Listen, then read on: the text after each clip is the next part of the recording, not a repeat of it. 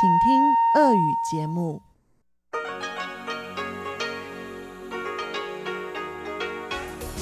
В эфире Международное радио Тайваня. Здравствуйте, дорогие друзья! Вы слушаете Международное радио Тайваня. В студии у микрофона Чечена Кулар. Сегодня 14 февраля, День влюбленных или День Святого Валентина, с чем я вас поздравляю. Ну а в часовом эфире передачи для вас прозвучат выпуск главных новостей и тематические передачи. Передача «Азия в современном мире» с Андреем Солодовым – передача «Экскурсия на Формозу» с Марией Ли и передача «Ностальгия» с Лили У. Оставайтесь с нами.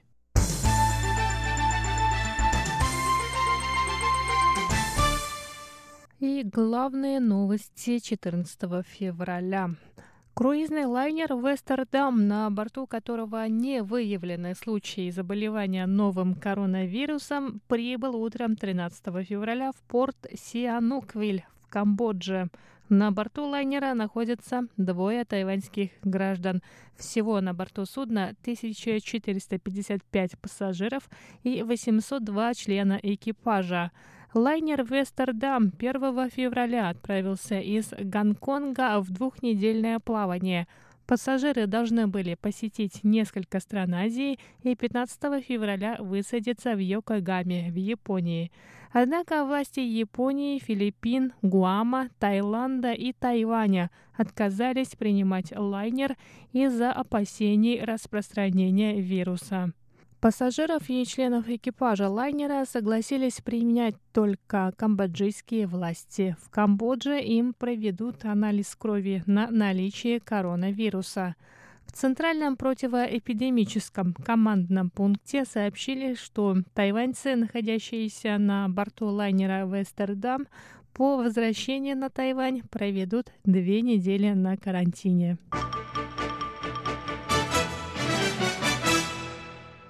10 на Тайване заболевшего новым коронавирусом выпишут из больницы в ближайшее время. Пациент вернулся из Уханя 12 января. У его супруги ранее также был диагностирован коронавирус. Она стала девятым на острове заболевшим человеком. У него самого вирус диагностировали 31 января. Врачи больницы, в которой лечился пациент, сказали, что он полностью здоров – Три анализа на наличие коронавируса были отрицательными. Сам пациент рассказал журналистам о чувстве вины, вызванном обрушившейся на его семью агрессией со стороны окружающих. По его словам, члены его семьи стали врагами общества после того, как у него подтвердили заражение. Он сказал, что во время лечения научился сочувствию. Он также поблагодарил врачей и медсестер больницы и добавил, что ему повезло родиться на Тайване, где есть качественная медицина. В настоящее время на Тайване было зафиксировано 18 случаев заражения новым коронавирусом. Супруга 10 пациента, которого скоро выпишут, еще находится под наблюдением врачей. Кабинет министров Филиппин обсудит 14 февраля запрет на въезд тайваньских туристов, который правительство этой страны ввело ранее. Министерство иностранных дел Китайской республики Тайвань продолжает переговоры с филиппинской стороной и подготовила план действий в соответствии с результатами обсуждения запрета руководством Филиппин. Мы примем во внимание результаты заседания Кабинета министров Филиппин и решим, какие ответные меры введем. В настоящее время переговоры с филиппинской стороной продолжаются. Мы надеемся, что Филиппины примут верное решение. 我们希望菲律宾方面要做出正确的决定。 Президент Филиппин Родриго Дутерте ранее отказался отменить запрет на въезд тайваньских туристов. Решение филиппинского правительства вызвало протест со стороны депутатов законодательного юаня. Фракция партии Гаминдан предложила отозвать представителя Тайваня на Филиппинах и выслать представителя Филиппин на Тайване. Другие депутаты предложили пересмотреть новую политику продвижения на юг и оценить ее результаты, в том числе касающиеся ухудшающиеся отношения других стран к Тайваню и принципу одного Китая. Решение о запрете на въезд тайваньских туристов правительство Филиппин объяснило принципом одного Китая, которого придерживается Всемирная организация здравоохранения. Правительство Китайской республики Тайвань построило 60 дополнительных линий для производства медицинских масок. Председатель исполнительного юаня Су Джинчан сообщил 15 февраля, что к концу февраля, началу марта на Тайване будет производиться 10 миллионов масок в день. В обычное время на организацию 60 производственных линий ушло бы полгода, но ввиду острой нехватки медицинских масок на Тайване это время было сокращено до одного месяца. Первые девять производственных линий начнут работать уже завтра, 15 февраля. Завтрашнего дня производственные линии начнут работать одна за одной. К концу этого, к началу следующего месяца, производственная мощность будет увеличена до 10 миллионов масок в день. Таким образом, Тайвань станет второй страной в мире по объему производства медицинских масок. Мы видим, что испытание бедой — лучшая проверка. Сила и крепость проявляются в сложных условиях. 谁比较站得住根强苗壮 ？В настоящее время правительство сотрудничает с 66 местными производителями масок. Запрет на вывоз масок за границу продлен до 30 апреля. Что касается медицинского спирта и бесконтактных термометров, в настоящее время на острове нет дефицита этих товаров. К началу учебы все образовательные учреждения будут оснащены термометрами. Американский сенатор Тед Круз выдвинул 13 февраля новый законопроект, разрешающий тайваньским дипломатам и военным носить униформу с изображением флага Китайской республики Тайвань. Кроме того, согласно законопроекту, в американских консульствах будет разрешено демонстрировать тайваньские флаги.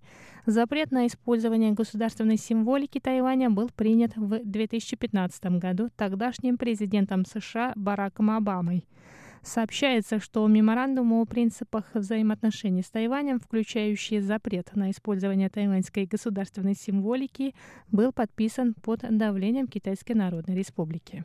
Новый законопроект подписали 8 сенаторов от Республиканской партии Соединенных Штатов Америки. И на этом выпуск новостей подходит к концу. С вами была Чечена Кулар. Оставайтесь на волнах МРТ.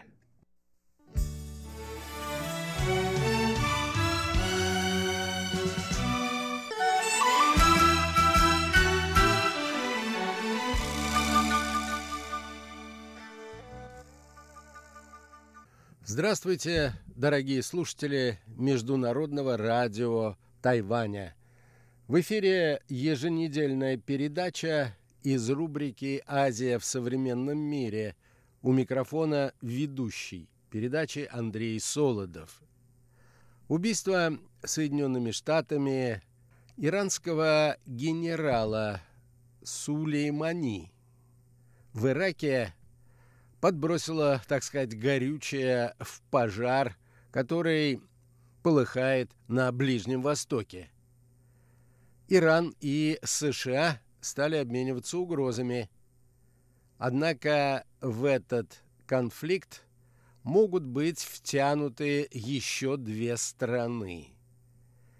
Автор статьи, опубликованной в гонконгской газете South China Morning Post, анализирует обстоятельства, которые могли бы привести к вмешательству в конфликт на Ближнем Востоке между Соединенными Штатами и Ираном еще двух государств – России и Китая.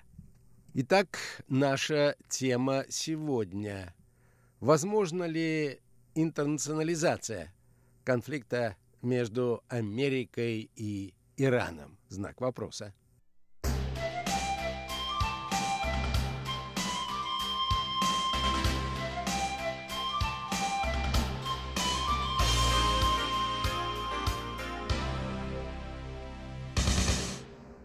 Совершенное американцами убийство генерал-майора Касема Сулеймани, второго по степени влияния иранского военачальника, пишет автор статьи, пробудило на Ближнем Востоке страхи по поводу начала войны между Соединенными Штатами и Ираном.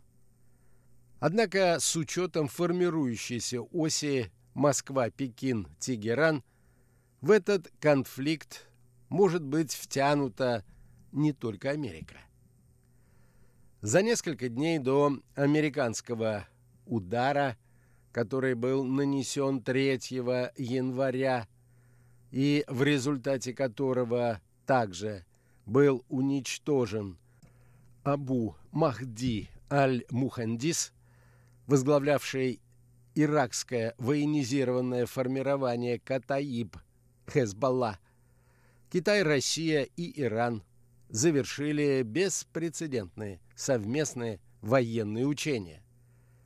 Еще одним свидетельством укрепления связей можно считать четыре визита иранского министра иностранных дел Джавада Зарифа в Пекин на протяжении прошедшего года.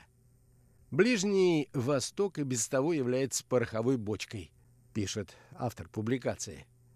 Если принять во внимание конфликты в Сирии, Ливии, Йемене, беспорядки в Ираке и Ливане, а также противостояние между Израилем и палестинцами, Однако последние действия Соединенных Штатов могут стать более провокационными и привести к более серьезным последствиям для региональной стабильности, чем убийство в 2011 году лидера Аль-Каиды Усамы бен Ладена или ликвидация в прошлом году главы исламского государства Абу Бакра аль-Багдади.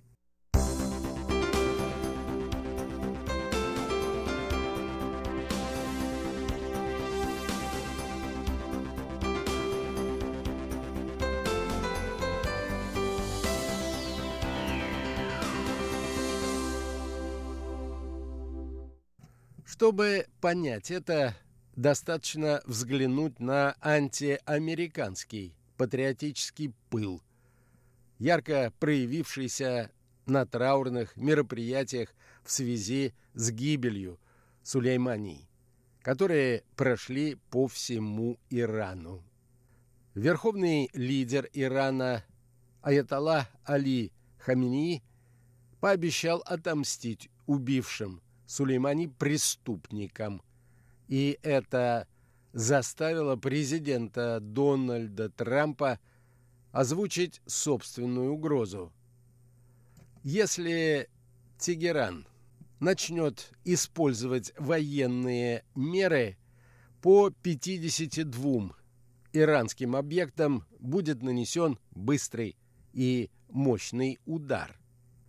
Напряженность между Ираном и Соединенными Штатами нарастает с 2018 года, отмечает автор публикации.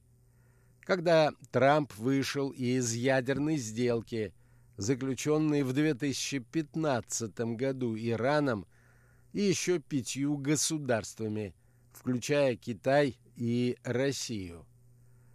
Американский президент сказал – что принял это решение потому, что Иран продолжает создавать ракеты средней и малой дальности, а также беспилотные летательные аппараты. Китай и Россия возразили против такого шага и отказались участвовать в американских санкциях против Ирана, из-за чего Вашингтон стал считать Пекин и Москву препятствием на пути своих усилий по изоляции иранского режима. Но эскалация напряженности лишь еще больше сблизила Тегеран, Пекин и Москву, так как Вашингтон говорит об этих трех странах как о своих заклятых врагах. И действительно, они сотрудничают в ущерб американским интересам, когда и где это возможно, наблюдая усиливающуюся враждебность со стороны Соединенных Штатов. Некоторые обозреватели увидели в четырехдневных совместных военно-морских учениях, прошедших в прошлом месяце в северной части Индийского океана и в Оманском заливе, признак формирующегося антиамериканского альянса. Та морская акватория, где проходили эти маневры, охватывает Армузский пролив, через который проходит пятая часть общемирового объема нефти. И это имеет колоссальное геополитическое значение. Из-за антииранских санкций, инициатором которых выступили Соединенные Штаты, Китай стал спасательным кругом для экономики Ирана, а Россия – главным поставщиком оружия и военной техники. 31 декабря прошлого года иранский министр иностранных дел вместе с китайским коллегой пообещали, что две страны будут стоять плечом к плечу в борьбе против односторонних действий и запугивания.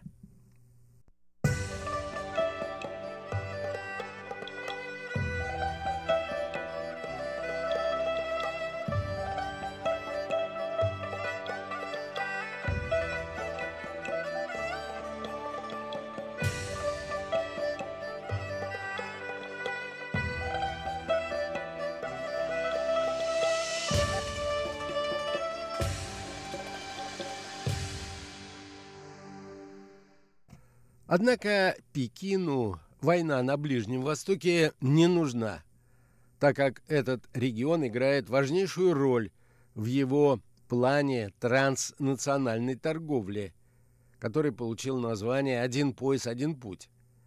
В рамках подписанной в 2016 году 25-летней программы Пекин обязался инвестировать в иранскую экономику беспрецедентную сумму – 400 миллиардов долларов. Эти средства пойдут на создание инфраструктуры, такой как плотины, заводы, аэропорты, дороги и метро в Тегеране. Иран также является важнейшим поставщиком нефти в Китай – и в случае конфликта данные поставки окажутся в опасности. Любые действия китайской стороны в ущерб американским интересам также могут привести к срыву торговых переговоров, которые наконец-то сдвинулись с мертвой точки после двухлетнего периода кропотливых дискуссий нарушенных обещаний и обоюдных карательных пошлин. Попросту говоря, Пекин может слишком многое потерять, если начнет предпринимать какие-то реальные действия в поддержку Тегерана. А еще он хочет сохранить дружеские отношения с Саудовской Аравией – и ее союзниками, многие из которых являются злейшими врагами Ирана и защищены американским зонтиком безопасности. По сравнению с Китаем, Россия еще с советских времен намного глубже вовлечена в ближневосточные дела и поддерживает более тесные взаимоотношения с Ираном. Несмотря на исторические противоречия, Москва и Тегеран выступают в качестве стратегических союзников в сирийском и иранском конфликтах, а также являются партнерами в Афганистане и в постсоветской Центральной Азии. Тем не менее, полагает автор статьи, главным приоритетом для России в настоящий момент является Восточная Европа, а на Ближнем Востоке у нее намного меньше экономических интересов. В последние годы Китай и Россия углубляют и расширяют двусторонние стратегические военные связи, действуя против американских интересов в сфере безопасности. Эти страны объединяют усилия в ООН, блокируя любые резолюции в Совете Безопасности, инициатором которых выступает Америка, будь это проблемы Ближнего Востока или других регионов. Обе страны противодействуют смене режимов в регионе, спонсором которой выступает Запад, и видят в Иране партнера в борьбе против американской гегемонии и в создании нового многополярного мира. Бывший американский президент Рональд Рейган как-то назвал Советский Союз осью зла, а один из его последователей, Джордж Буш-младший, слепил собственную ось зла из таких стран, как Иран, Ирак и Северная Корея. Вашингтон и Брюссель называют Китай и Россию ревизионистскими державами. Тегеран – страной-изгоем, а формируемый ими антиамериканский альянс – осью самовластия. Такие ярлыки способствуют еще большему сплочению противников Запада. Не исключено, продолжает автор статьи, что Москва и Пекин даже рады росту напряженности между Соединенными Штатами и Ираном, так как конфликт на Ближнем Востоке отвлечет внимание Америки от тех вызовов, которые брошены ей и ее интересам в Восточной Европе и Азиатско-Тихоокеанском регионе. Если такой конфликт случится, обе страны наверняка воспользуются им для того, чтобы поднять свой авторитет и выкроить для себя сферы влияния в регионе. Но поскольку сильных стимулов напрямую ввязываться в драку у них нет, Россия и Китай, скорее всего, ограничатся антиамериканской риторикой и моральной поддержкой Ирана. В конце концов, разве Тегеран такой уж верный друг и стойкий союзник, за которого Пекин и Москва – будут готовы воевать. Может быть, это все-таки союзник по расчету, и действовать они будут, исходя из старого лозунга политики прагматизма «Враг моего врага – мой друг».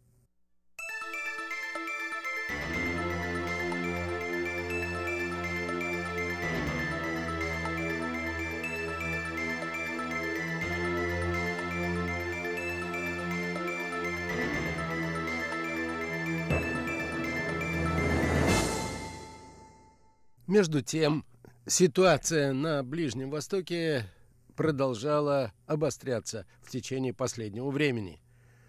Более десятка вариантов мести за убийство генерала Касема Сулеймани подготовил Иранский совет безопасности.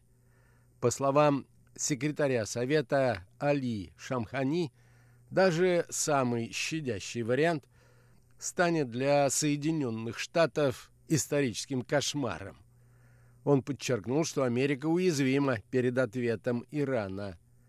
Между тем, в давке на церемонии прощания с погибшим военачальником погибли 35 человек, а почти 50 получили ранения.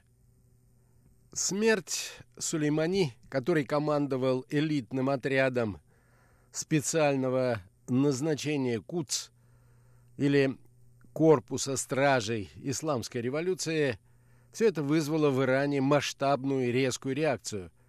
Прошли массовые акции протеста и антиамериканские митинги, а верховный лидер Исламской республики Али Хамини пообещал отомстить Соединенным Штатам за это убийство.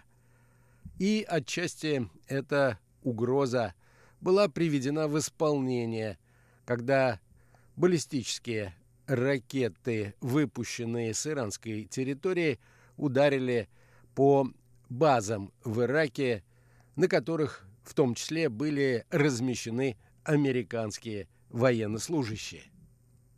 Ситуация обострилась также в связи с тем, что во время ракетной атаки на Ирак иранская армия сбила гражданский самолет украинских авиалиний. В генеральном штабе иранской армии заявили, что самолет действительно был сбит. Однако это была случайность. Чрезвычайное происшествие произошло, когда самолет приблизился к объекту корпуса стражей исламской революции – который расположен недалеко от аэропорта. Тегеран заверил, что ответственные за происшествие будут преданы суду. Иранские вооруженные силы также обещали провести реформу армии, чтобы повторение подобных ошибок в будущем было исключено.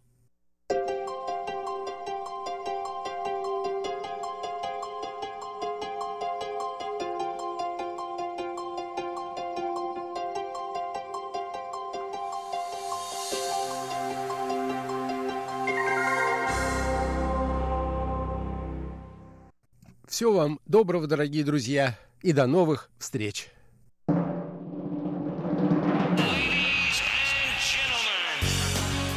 В эфире Международное радио Тайваня.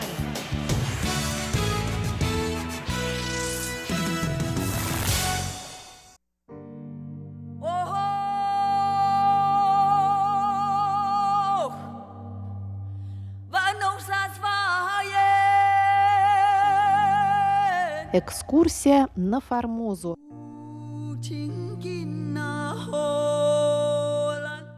В эфире рубрика «Экскурсия на Формозу» у микрофона Мария Ли. Дорогие друзья, мы продолжаем знакомиться с новой книгой Валентина Лю «Экскурсия на Формозу. Этнографическое путешествие Павла Ивановича Ибиса». Валентина Лю, старший научный сотрудник и руководитель Центра тайваньских исследований при Институте Востоковедения Российской Академии Наук, а также бывший шеф-редактор русской службы МРТ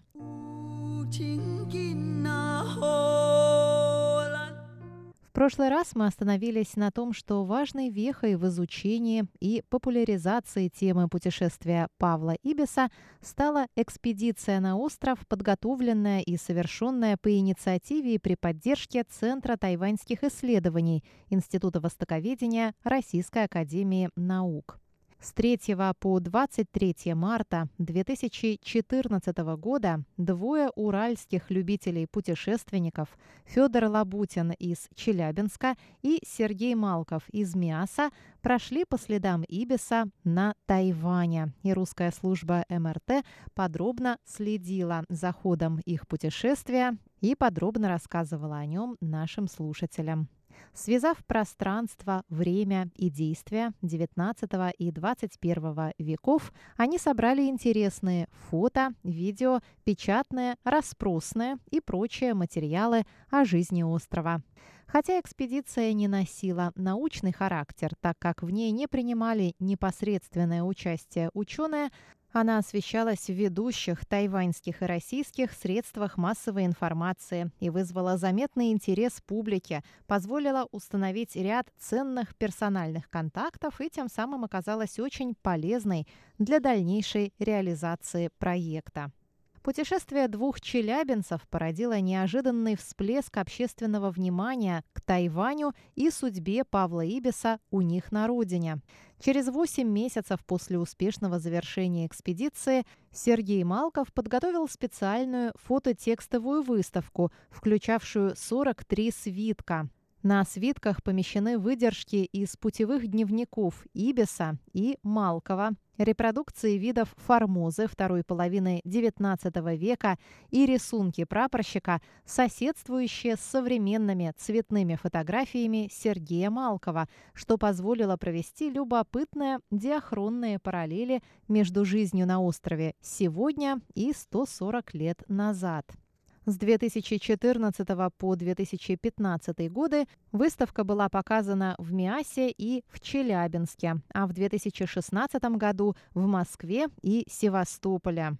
В 2017 году выставка прошла в Санкт-Петербурге и Севастополе, и с 22 февраля по 7 апреля 2018 года она была показана во Владивостоке. В итоге экспозиция побывала в шести городах на десяти площадках в течение примерно 270 выставочных дней. Обработав материалы экспедиции 2014 года, уральские энтузиасты выпустили иллюстрированную книгу «Экскурсия на Формозу через века и страны», куда вошли путевые записки и фотографии Сергея Малкова, статьи и рисунки Павла Ибиса, а также статьи Михаила Чегринского. Особенно важным вкладом авторов стала републикация двух забытых статей Ибиса, вышедших в 1875 году в журнале «Живописное обозрение». Одна из них представляет собой пространный этнографический очерк Айны, а вторая – краткие общие заметки об острове Иезу, Хоккайдо. В купе с обнаруженной в 2013 году статьей «Формозский вопрос между Китаем и Японией. Письмо в редакцию живописного обозрения из Нагасаки» это позволило заметно расширить список публикаций Ибиса и представления о темах, привлекавших его личный интерес.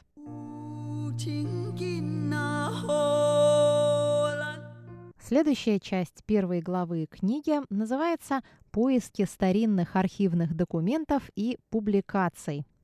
Предпринятые в 2015-2017 годах целенаправленные поиски в библиотеках, архивах и электронных ресурсах позволили выявить ряд важных источников, документов и публикаций 1860-70-х годов, проливающих дополнительный свет на обстоятельства кругосветного плавания корвета «Аскольд», визиты русских моряков на Формозу и детали биографии Ибиса. В частности, в фондах архива военно-морского флота обнаружены и уже использованы для исследований следующие ценные документы. Личное дело Павла Ибиса из штурманского училища. В деле из 17 листов имеются прошения отца Ивана или Югана Ибиса на русском и немецком языках о принятии его сына в кадеты, метрическое свидетельство Павла Ибиса на немецком и русском языках, аттестационная тетрадь Ибиса, полный послужной список кондуктора корпуса флотских штурманов – Аттестат о том, что Ибис первый недовольствован жалованием от штурманского училища со дня производства в кондуктора, выпускной аттестационный лист с экзаменационными оценками по изучавшимся предметам. Далее полный послужной список, составленный к 1 января 1876 года, и дополнительный послужной список прапорщика Павла Ибиса, составленный к 1 января 1877 года. Выписки из рапорта командира корвета «Аскольд» из Давенпорта о подробностях шторма и нанесенного ущерба гардемаринам, кондукторам и юнкерам. В списке пострадавших указан Ибис, а также рапорт командира отряда судов в Тихом океане в инспекторский департамент морского министерства от 31 октября 1873 года о назначении пособия кондуктору Павлу Ибису как пострадавшему во время шторма в Бискайском заливе. Далее папка о плавании из Кронштадта в Тихий океан корвета «Аскольд» 1872-1877 годы, содержащая рапорты, справки и переписку о болезни, о лечении и смерти Ибиса.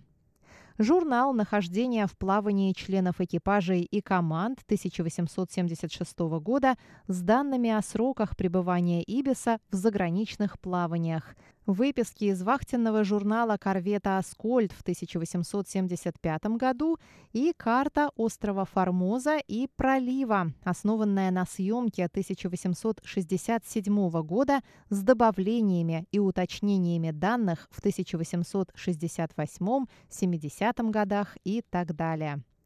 Как показывает предварительное сравнение с путевыми заметками Ибиса, для ориентирования на местности, описания ландшафта и перемещений по острову он, вероятнее всего, использовал аналог именно этой английской морской карты. В печатном издании продолжение обзора заграничных плаваний судов русского военного флота с 1868 по 1877 год обнаружен полный список офицеров корвета «Аскольд» от 1872 года, среди которых указан кондуктор Павел Ибес. Здесь же помещены выдержки из рапортов о путях, датах и условиях морских переходов, записи судового врача Трибе о болезнях команды и прочие данные о втором кругосветном плавании корвета. Этот частичный перечень документов и статей не подтверждает первоначальный вывод Михаила Чегринского о том, что единственным источником, характеризующим Павла Ибиса как человека и исследователя, остаются путевые записки в глобусе. Выявленные новые материалы позволяют существенно уточнить и дополнить целый ряд деталей, касающихся биографии Павла Ивановича Ибиса, его службы, условий кругосветного плавания и путешествия на Формозу. Далее Валентин приводит уточнения и дополнения к данным Михаила Чегринского, но подробнее об этом мы поговорим на следующей неделе в рубрике «Экскурсия на Формозу». С вами была Мария Ли. Всего вам доброго. До новых встреч в эфире. В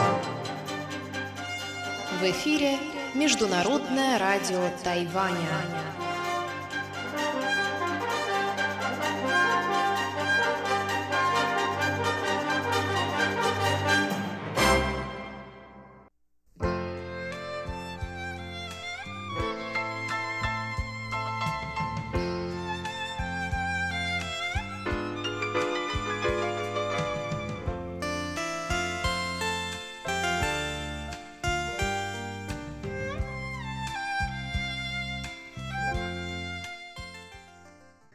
Здравствуйте, дорогие друзья!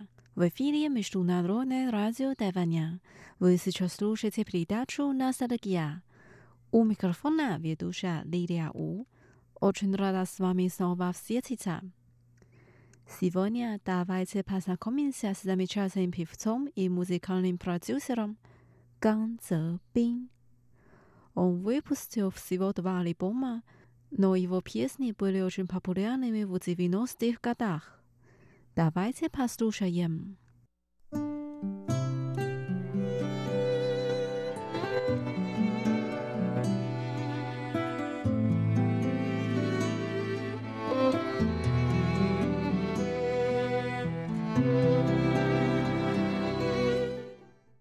Первая песня называется «Ни зай та сян». Ты в чужбине. Он так поет. Все ли хорошо у тебя на чужбине? Я, как обычно, скучаю по тебе.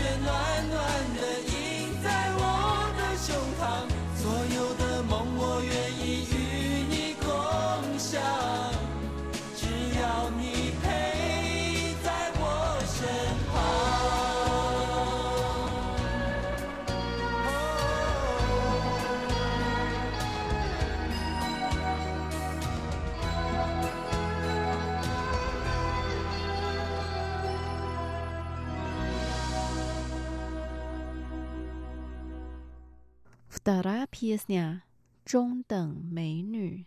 Obyknowiennaja krasawica W pieśni tak pająca Obyknowiennaja krasawica Ja często ciebie tak zawu Хотя времени прошло много, я часто это вспоминаю.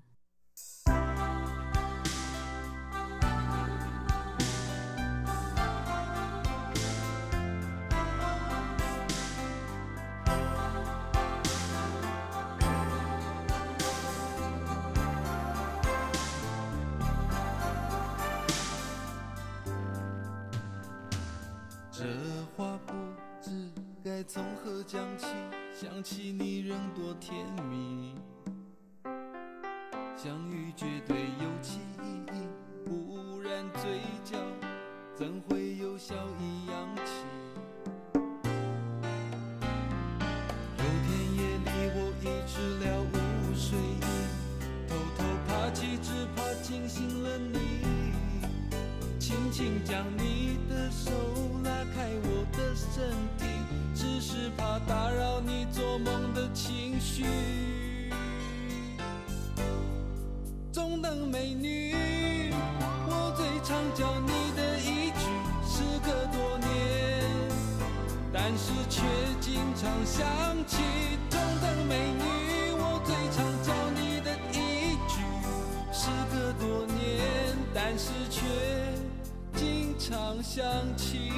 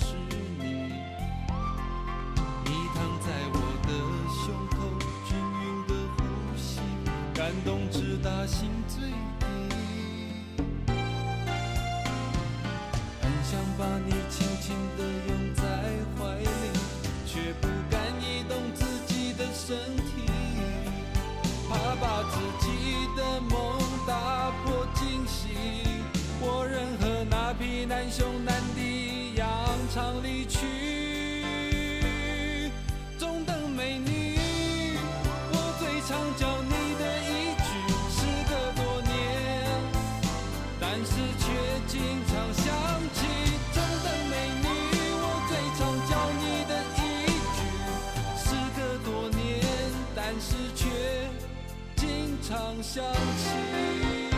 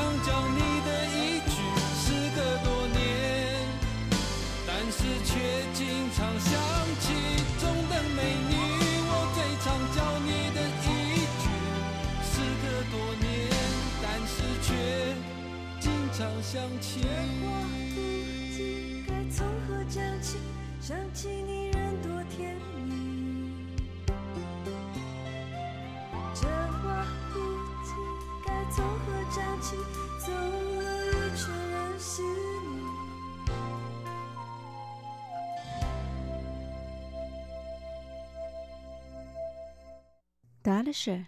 Трейчо. Ганюс.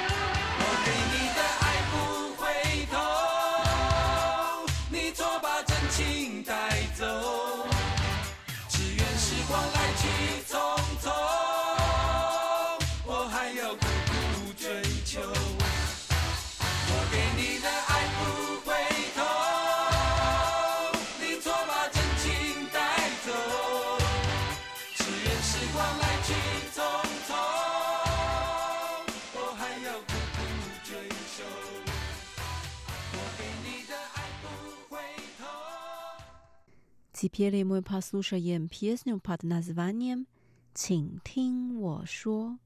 Пожалуйста, послушай меня.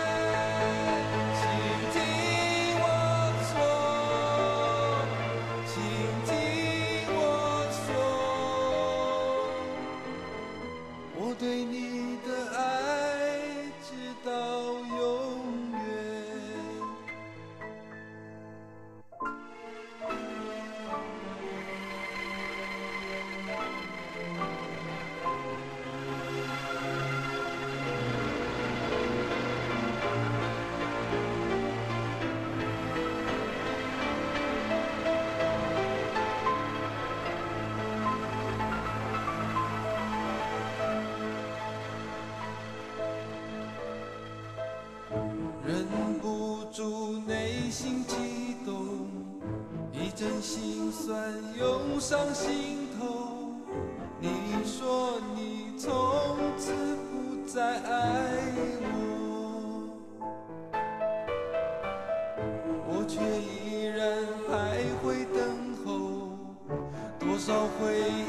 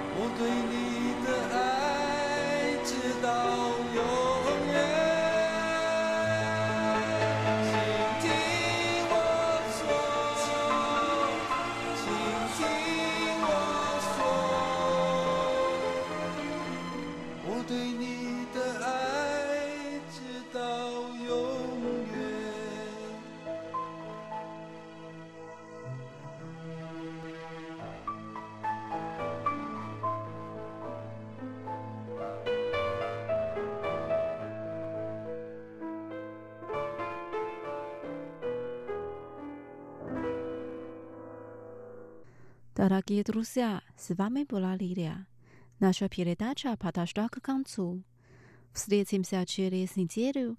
Желаю вам хорошего настроения. Пока.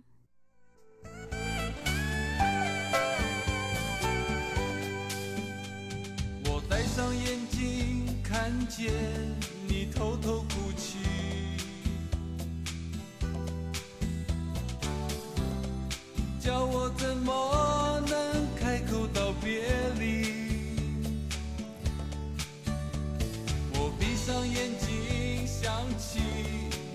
你悲伤生气。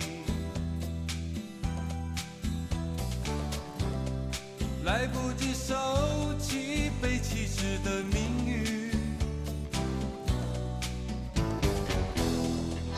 生命中的机遇，是不是我们都得放弃？而我的难题是漂浮不定，你怎么了解我的心？天。